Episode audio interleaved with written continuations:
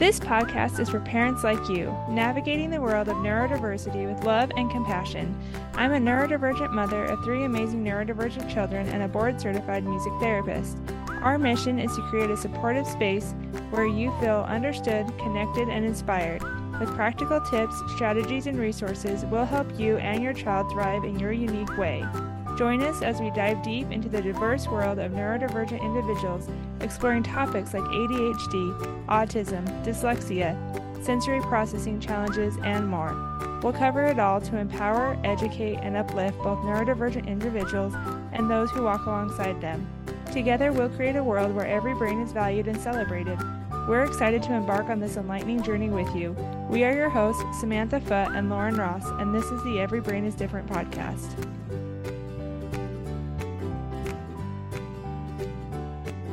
Welcome to the Every Brain is Different podcast. We're here with Carrie Bonnett. And Carrie is a veteran teacher and lifelong list maker. She is an executive function coach based in Bend, Oregon, where she lives with her husband and two children. Carrie works with students and families all over the world with a no shame approach and strategies that she teaches.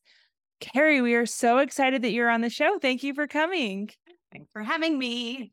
Yeah. So, tell us more about how you're involved in the neurodivergent community. Yeah.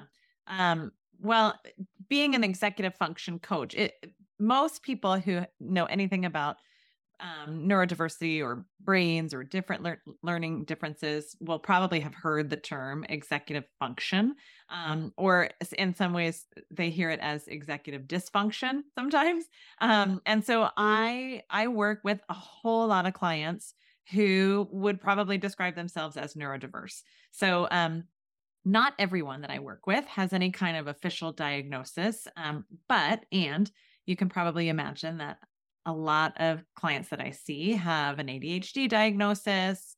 Maybe they're um, have an autism diagnosis or other learning differences, dyslexia, and other things. So, um, so I spend a lot of time with people who would describe them their brains as different, just like your podcast says.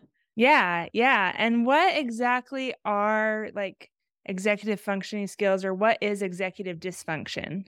Yeah, I would like to start with the what is executive function first. yeah, yeah, for sure. So the short, I like to share like a short definition, and then I'll tell you sort of more more specifically, like more information about it. But but the the short definition is that executive function skills are the brain skills that help us get things done.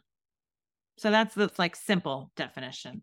Um, what that really means is their skills like planning, um, time management, task initiation, I mean, like getting started on a task is, is a specific skill, organization, self checking and self monitoring, um, prioritizing, like how do I know which task to do first or which step to do first?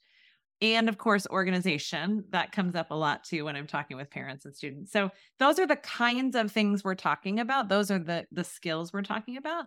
Um, and then when this this term sort of executive dysfunction is out there is that eh, a brain is having challenges with some of those some or all of those specific skills yeah, yeah. I used to think that I didn't have ADHD, and then I looked into executive functioning skills, and I was like, oh, I struggle with every single one of those. Uh-huh. Like, I can't get started in a task, let alone organize it. Actually, I can organize a task and I can organize it on paper very, very well. But when I go to do it, I can't get it done. Like, I'm like, oh, I need to change the plan. I need to do this. And so I can't do what's written on the paper because I don't know why. I guess I just yeah. have executive dysfunctioning. Yeah, yeah, yeah, I mean, you're not alone. I hear that all the time. Like sometimes my students, I, by the way, I work with students and adults too, like mm-hmm. middle middle school and up. Um, but also I have adult clients too. So someone like you might say to me, like, I can make a plan all day long. It's the implementing of the plan that is the challenge. And you you hit it on the head. Like task initiation is a biggie when it comes to people. Most, I would say 99% of the people who come to see me, um, that's a big challenge. Just getting started, just getting started. Like I have this plan on paper. It's beautiful. Look how organized it is. Or maybe not. but it's the getting started part that's hard. So you're not alone. Yeah. Yeah. I can fill out a planner like no one's business. Mm-hmm. Implementing what is in that planner, totally different story. Right, right. I was just talking to an adult client I have yesterday, and he was saying something very similar. Like it's not about the putting it on paper, although a lot of brains do need it on paper. Mm-hmm. Not everyone. Um, but then the actual doing of it. And then he was saying that, like, then I get stuck because if I see that I haven't done what I said I was going to do in my planner or on my to do list or whatever, then I'm stuck and I don't know what to do next because yeah, I haven't done it and I planned to do it, but I didn't do it. And then now where do I put it in my day and what time should I? Uh, anyway, just your, his brain gets stuck. So we were just talking about that yesterday. Yeah. Yeah. And do you find that, like, I've heard of people that let's say they have an appointment at three o'clock in the afternoon, they cannot do any other tasks mm. until that appointment is done because their brain can't think of anything else other than that appointment. Yeah. Anxiety like plays I, I am not an expert on anxiety. I'm not an expert on ADHD. My thing is specifically executive function, but I think anxiety plays into it a lot. I and I, I hear this all the time that I think there's fear that they're that you're going to miss the appointment, right? And then there's fear that you're you're going to get started on something and then get hyper focused and then get stuck and miss the appointment. Um, yeah, I hear this all the time. I hear it from students, I hear it from adults for sure. It's I call it like waiting mode. Yeah. that, yeah. Like you're just sort of in waiting mode and you yeah. just you can't quite your brain can't quite attack any other task while you're in waiting mode. Yeah. Yeah. Oh, I could talk to you all day about like all my things. So tell us more about your journey. Like, how did you get here? How did you start working in this area? Sure. Um, I come at it from the teacher side. So I was a classroom teacher for 14 years um, in the humanities, middle and high school. And um, I I like to think that I was teaching, or I like to say that I was teaching executive function skills before I even really knew what they were. Because in my teacher training, this did not exist. um, and so this this is an area of strength for me. So I was just teaching students how to you know um, create a plan for the class period or i was teaching students how to think about how much time it might take them to do a specific task. I didn't know i wasn't calling it that. But anyway so i this is something that i i enjoy i like it's this area of strength for me. And so um three years ago i just decided I didn't mean to start during COVID, but I started in 2020 um, looking into I, just a whole lot of things in the universe sort of aligned that um, I was hearing from parents during COVID school, of course, that, oh my gosh, I thought my student was doing okay at school until they were at home doing school and I was watching how challenging it was. Um, and I was hearing from teachers, of course, with similar like teachers who were hearing from parents whose kids were struggling. So I I did some digging. I had been kind of around in my head for a while. I have some friends who um, are school psychologists, and they introduced the idea to me many years ago, and just kept kind of poking at me. So um so I decided to get some training. So I worked there's a um a really wonderful program called Seeing My Time. It's based in Portland, Oregon. Um so I did some training with that program. I have of course tools of my own design that I've been doing using with my students for a long long time. Um and turns out the need is great. There are mm-hmm. a lot of students and adults who really need support. Their brains just need support. So, um, and the research says that these skills have to be taught, that we don't just like learn them by being in a room with someone who, you know, like we actually have to explicitly teach these skills. Um, and the earlier, the better. So I got excited about it. I love talking about this stuff. Um, and I like to share it with as many people as possible that like it's a real thing. It's not just someone who's willfully not doing their homework or yes right? it's a real thing it's yeah. a real brain thing so yeah so um i just wanted to ask you what would you tell parents if let's say their kid is in school and their kid is asked to do something that is too much for their brain, too overwhelming.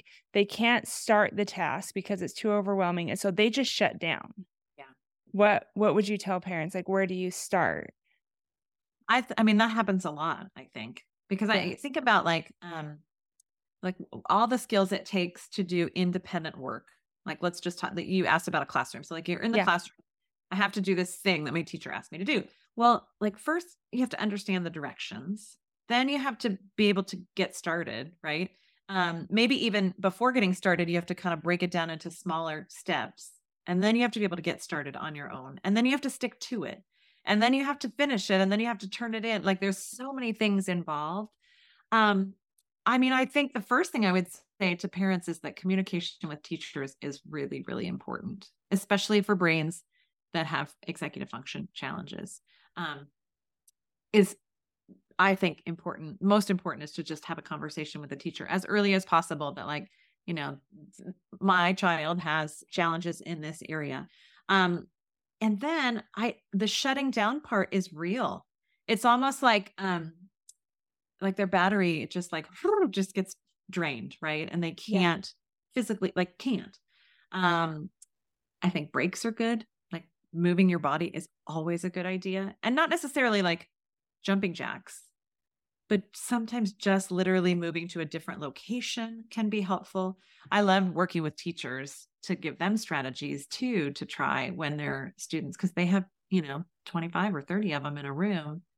Um, hopefully not that many. That 30 sounds like a lot. yeah. Uh, but yeah, I mean, there it's the what I would say is to trust your kid. Like they're not trying to be difficult it's a it's a lagging skill. Mm-hmm. Um, I also with, with pe- parents and teachers, I like to talk about just getting curious about your student.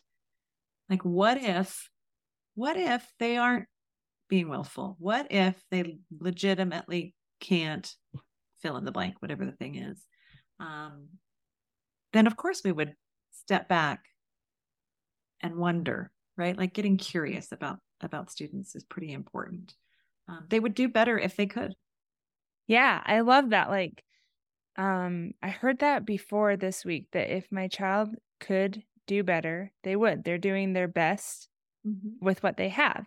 And mm-hmm. so I always say, like, maybe if a child is overwhelmed at the beginning of a task, just break it down into steps for them and say, hey, mm-hmm. we're going to do this first. So let's work on, let's only focus on this step and don't give them all the steps at the Absolutely. same time. Is that something that you've seen? Oh, yeah. That's a great strategy. Okay. That's yeah. like a, there's a lot of things involved. The overwhelm is real, but that one of the skills, um, the executive function skills is working memory, which is kind of like keeping all the steps, eh, keeping in front of mind the things that I need to do.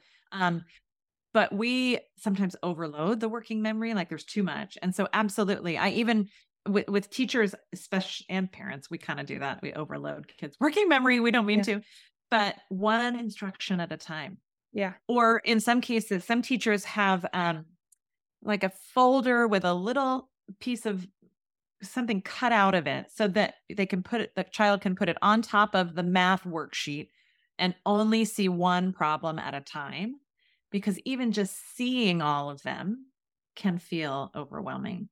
Yeah. Um, and you bring up breaking it into step. I mean, part of it is working memory, like overloading working memory, but also that what you're talking about in the executive functional world, we call that chunking.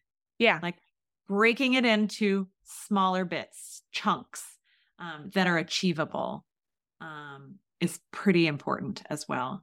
Small, small baby steps, baby steps. Sometimes, like, it feels ridiculous how small it is. But if we just one step at a time, then um, sometimes the momentum will then come. Maybe not, but yeah, sometimes. Yeah. Is there a way, like, how do you improve working memory? So I hear a lot in like the music therapy world, like, or I do behavioral intervention too, that I want my child to be able to follow three step directions. Well, that's a lot of directions if you have trouble with working memory. So, mm-hmm. how would you suggest like improving working memory? I'm not sure that's the goal, to be okay. honest. That's that's what I wanted to ask you too. Like, yeah. should we even be focusing on that? Well, I mean, I, I have there's there's a couple ways to look at it. One is that um, you know, some brains struggle with this stuff and will continue to struggle with it. Um, brains with ADHD uh, the sort of the conventional wisdom out there in the brain science world right now is that brains with ADHD are like a three year delay in executive function. So if there's a 13 year old that I'm working with, that might mean that his or her brain is a, like a 10 year old in terms of executive function. Perhaps super intelligent, maybe advanced in other ways, but the working memory maybe is delayed. Um, so so there's that, and and it's developmental too, right? So like there's the lagging skill, but as they get older, it will slightly improve, probably, but maybe not. So like my goal is to support a kid where they're at. Yeah. You know, like you mentioned three step directions. The research out there on brain says right now for children that a sort of a neurotypical child can remember up to one to three items, one to three steps. Um, and that's like a, a neurotypical kid. And if there's someone who's lagging in that skill, then maybe it's just one instruction at a time, like we talked about. Um, I'm not saying like don't ever try to improve because brains mm-hmm. can change. Um, but I think the goal is rather to support than yeah. to um, push to improve a specific skill. And eventually, yeah, maybe by the time they're, uh, you know, 20, there it will be much better. I hope so. But if not, then let's have some strategies that we can use to support the lagging skill of the working memory. Yeah, I love that. Just support kids where they're at and don't and obviously you want to improve. Sure. Everyone wants to improve, but don't focus so much on my kid will follow three step directions because that might be just not in the cards, you know? Mm-hmm. And sure. you can, there are so many things you can do. Like you can write a list out, like we talked about, of like, these are the things that I need you to do. Or just give them one direction at a time. Say, okay, I need you to do this. With, um, in my house, I have a really hard time because I want my kids to do all the things at the same time. And so I'm like, you need to get ready for school, for example. I'm like, okay, you need to eat breakfast, you need to get dressed, you need to brush your teeth. And I say all these things to them, and my kids are only like eight years old and under, and they're like, whoa, whoa, whoa. Yeah. And so so that's I exactly what I'm talking about. Yeah. We're the worst. Moms yeah. are the worst. yeah, I will see them. Like I'll be like, okay, you need to go brush your teeth, and then you need to. So they'll start walking towards to brush their teeth. I'm like, you need to get dressed, and then they'll walk towards getting dressed, and I'm like, okay, yeah. I I need to slow down. Yes. Let them finish one thing and then tell them the next thing. But I want to tell them all the things so that I right. can move on with my day. Exactly. That's and, what I was gonna say. Yeah. Yeah. it's I mean, you're you're very um self-aware. yeah. um I think I mean uh, some of it is is how are we doing as parents? How are as teachers? How are we doing? Are, are our expectations more than what the child can do? And in that situation, I would say, yes, they are. yeah, they are, right? Like we can't expect them. I do the same thing. And I have a 13 year old and I'm like, go get your laundry, would you? And then he's walking away. I'm like, oh, oh while you're back there, could you also? Yeah. And one more thing. And then it's got, it's, he's like, what do you want me to do? Which I, it's, I don't even know. yeah. So yeah. it's, it, it's, it's good practice to kind of check our own expectations. Yeah, definitely manage your own mm-hmm. expectations. And then think of like, what you would do because I do this with my husband too. I'm like, I need you to do this, I need you to do this, I need you to do this. He's like, I need you to give me one thing to do. Yeah. And then we will move on from there. Oh. Because yeah. but I need to get it like out of my brain. It's like you need you know? to offload it. You need yeah, to offload yeah. it and get it out. Yeah. Which maybe for you, that could be you writing it down. Yeah. Keeping it somewhere here for yourself so that then you can give one instruction at a time. Yeah. So I like completely overwhelm my husband. He's not diagnosed or anything, but like there might be something there, you know? Mm-hmm. And mm-hmm. he's like, What do you want me to do? Because you just gave right me like five things. Right now. So yeah. what do you want me to do right at this second? And I'm uh-huh. like, Okay.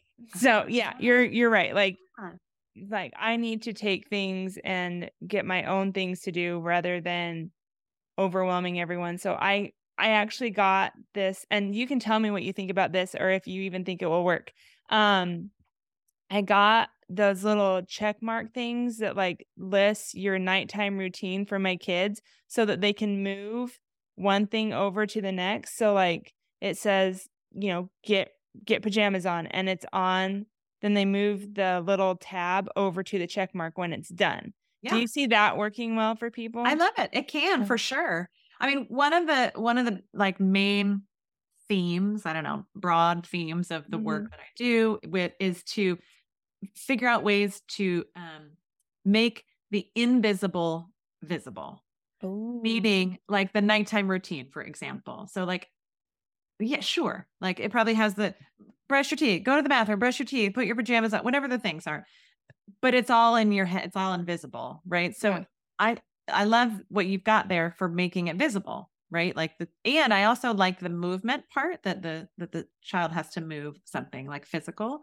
Um, yeah, it can work great for some brains. Absolutely. We have something similar that we use for our after school kind of routine at our house using magnets, but Mhm. um one other thought about it and and that is that sometimes brains that struggle with this stuff even if we have a list um they still can't picture themselves doing the thing so try it and see how it goes it may be just enough visibility to to help with the routine and sometimes like even if it says brush your teeth some brains can't picture themselves brushing their teeth. That's part of this sort of executive dysfunction, I guess. Uh-huh. Um, and so sometimes a strategy can then be to actually have a photo of them brushing their teeth, you know, in the routine that you've created for them in the bathroom or whatever.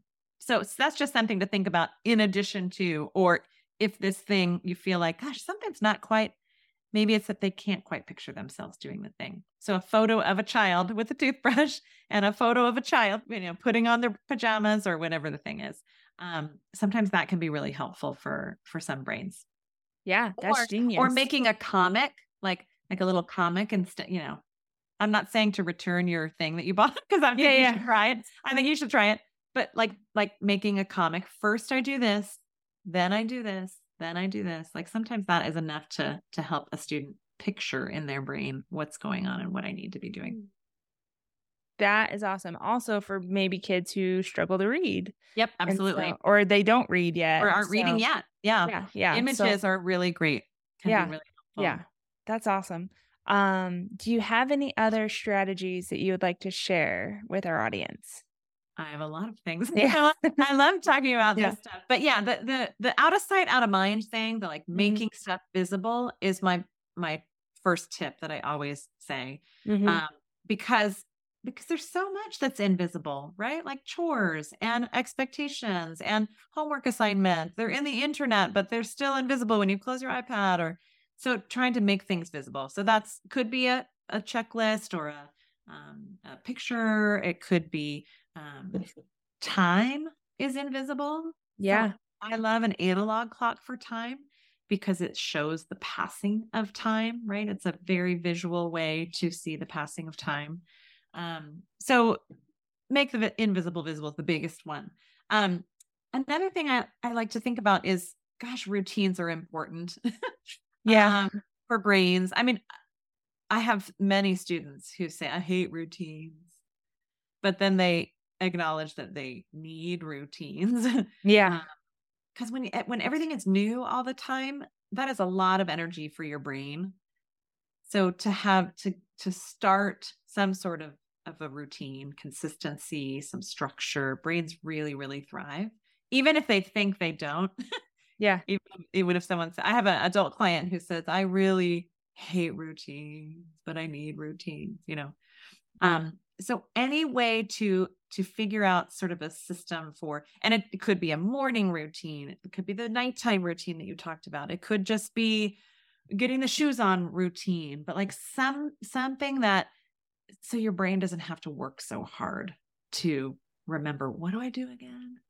Um and teacher i tell teachers the same thing like routine like they teach your students what happens when they walk in the door? What do they first do? What do they next do? So now is it going to be automatic right away? No no no. That stuff takes time and a lot of patience. Um but routine structure consistency is super important for brains. Um i have a lot Yeah. of other to say No, we have 10 minutes to Okay. talk. So, Okay. whatever you want to share. And then we're going to talk about um, your resources that you have and where people can find you.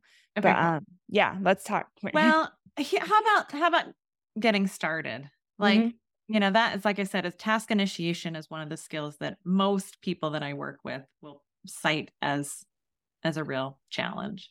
Um, so I have all kinds of ideas for how to to get started, but but one of them for starters is, gosh, timers are pretty awesome.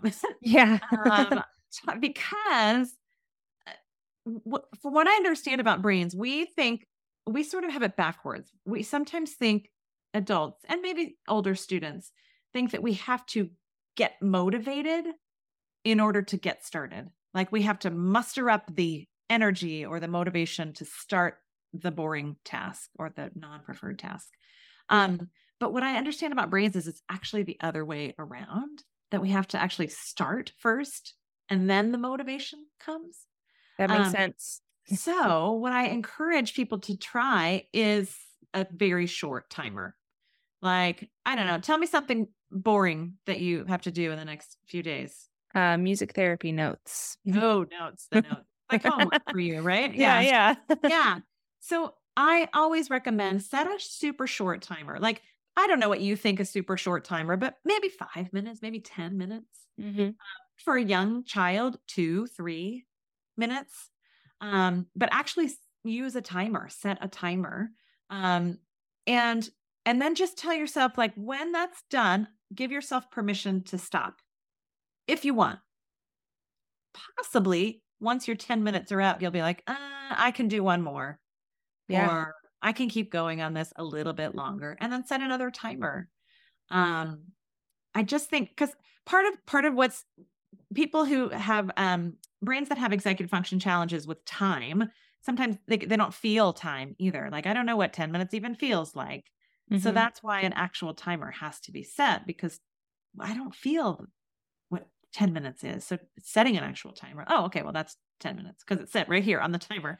Um, and th- you know, that's another, there's a, um, a really great strategy for doing boring tasks called the Pomodoro method. I don't know if you've heard of this before, but it's, it's involving using a timer. Pomodoro means tomato in Italian. Some Uh. Italian dude came up with this, but it's kind of like a um I think it's used in the business world um quite a lot, but I recommend it a lot, which is like setting a timer. I think he says 25 minutes on and then 5 minutes off. So like you you say to yourself, I'm going to do those music notes, music therapy notes for 25 minutes and then I set an actual 5 minute timer. I stand up, I go somewhere, but not like scroll your phone 5 minutes. Yeah. um, it has to be kind of like movement or get a cup of tea or a snack or um, restorative and then get back to work. So the way he talks about it is like 25 on, 5 off, 25 on, 5 off, 25. I tell my clients, I don't care about the 25 number. Like find a sweet spot for you that is maybe I can do that for 19 minutes. maybe I can really focus for 17 minutes, whatever it is, I don't care. But then take a little timer and then go back and forth until the task is complete. Um, there's lots of ways to use timers. I don't always love the timer on the phone because we get sucked into our phones so quickly. yes. Like the timer goes off and I'm like, oh, someone texted me, you know? Yeah. Um, Can you use a timer on your phone? Absolutely. But sometimes I recommend an actual timer product, you know, Yeah, like a yeah. timer or there's there's some cool ones out there that are more visual that I like too. That makes sense. Because also you have to, if you want to see how much time is left on the timer on your phone, you have to like You have to click look it. at it. You know, you have to look at it, and then you'll be like, oh, somebody texted me. Somebody Yep. left me a Facebook message. You know, Right. Right. So yeah, I mean, another way without an actual timer, you can do it. So I have this little analog clock, but Mm. you can, this is like a little post it flag you can see Yeah. there. I, I know this is a podcast, but Yeah. you could, you know, put two post it flags pointing here and here, and that tells you when your your time is up. Um, Oh, another visual way of yeah, showing that. Um, so you can use an analog clock face for sort of a timer esque. yeah, yeah. That's awesome. Yeah. Or even like even a playlist or a song. Like I have one parent who said my kid really resists timers. He's like, okay, well, how about you put together a playlist that is the, I don't know what, clean your room playlist. And it's Mhm. three songs or or one song that's a specific length. Um, so there's ways to get creative about that. But I love a timer. Yeah.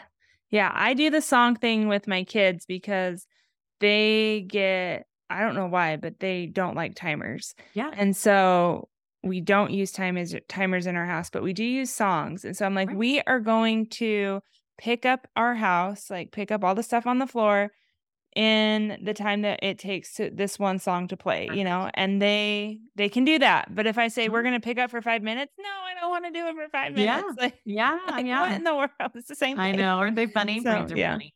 Yeah, But breaks are that's funny. a great way to do it. Yeah. Sure. I love Yeah. it. So that's great. Thank you. Yeah. Um, what strat not strategies? We've been talking about strategies. what resources do you have that parents can find from you? Yeah. Well, I have a website, which is just Yeah. my name, carriebonnett.com. And um, there's a bunch of resources on there, but specifically, um, I have a, a blueprint. I call it like the parent's blueprint for helping your child get things done. Um, and that you can find at carriebonnett.com slash blueprint. That's a, a freebie, um, which will sign you up for my email list. And I sent, I have a regular Tuesday email that I send out with strategies and tips and reminders about what's going on in my coaching practice and um, lots of resources there too. So lots of free, and I have a blog on my website. So lots Yeah. of free, free resources available there. But then I also work one-on-one with students and families and I have a parent group and do teacher trainings. So lots of ways That's ways. awesome. And you work with middle school and high school, middle school on up. Middle school on up. That's Okay. right. And, and on Zoom all the time. I work with people here locally too, but um, but also on Zoom. Yeah. And would you say your strategies and stuff, do they work for younger kids? Like, so if I signed up for your email Yeah. list, um, would I benefit just from having like kids in elementary school? Absolutely. Yeah. Okay. The reason I don't work with younger students is just because you'd mostly be working with the parents. Yeah. um, Yeah. Because they're so little. Um, but I do have a parent group and any parent, a parent with any age child can join that. But yes, the email list is things that like what we talked about today, like Yeah. little strategies and ideas and resources for any parent. Yeah. Or teacher or Yeah. Yeah. parent, any caregiver. Yeah. Well, Thanks. that's great. Thank you for sharing all of your information today. I love it. And it definitely has helped me in my life. So I hope that it's helped our listeners. Um, final question What do you do for fun? Super fun. Well, I have a couple of dogs. Mhm. and I love they need exercise as you know, but I love, you know, taking them for walks and watching them wrestle and play around with them with each other and other dogs. Um and I love to read. Yeah. For when I have a moment to just I have some kind of semi-mindless book Mm. that I have on my bedside table. I do a lot of reading for my my work, but um that's not the kind of thing I'm talking Yeah. about. Yeah. Yeah. Like just escape a little bit. So I love to Yeah. read and hang out with my pups. That's awesome. I love it. Cool. Well, thank you so much. We appreciate your time. Uh, you're welcome. It was nice talking to you. I love talking about this stuff. awesome. Thank you for listening to this episode. We hope the discussion on neurodiversity has provided you with support, understanding, and inspiration. If you found our podcast valuable, please share it with others who may benefit from our insights and leave us a rating and review on Apple Podcasts. Hit the follow button and let's keep exploring the fascinating world of neurodiversity. Click the link in our show notes to visit our website for a free download of three tips for a stronger relationship with your child.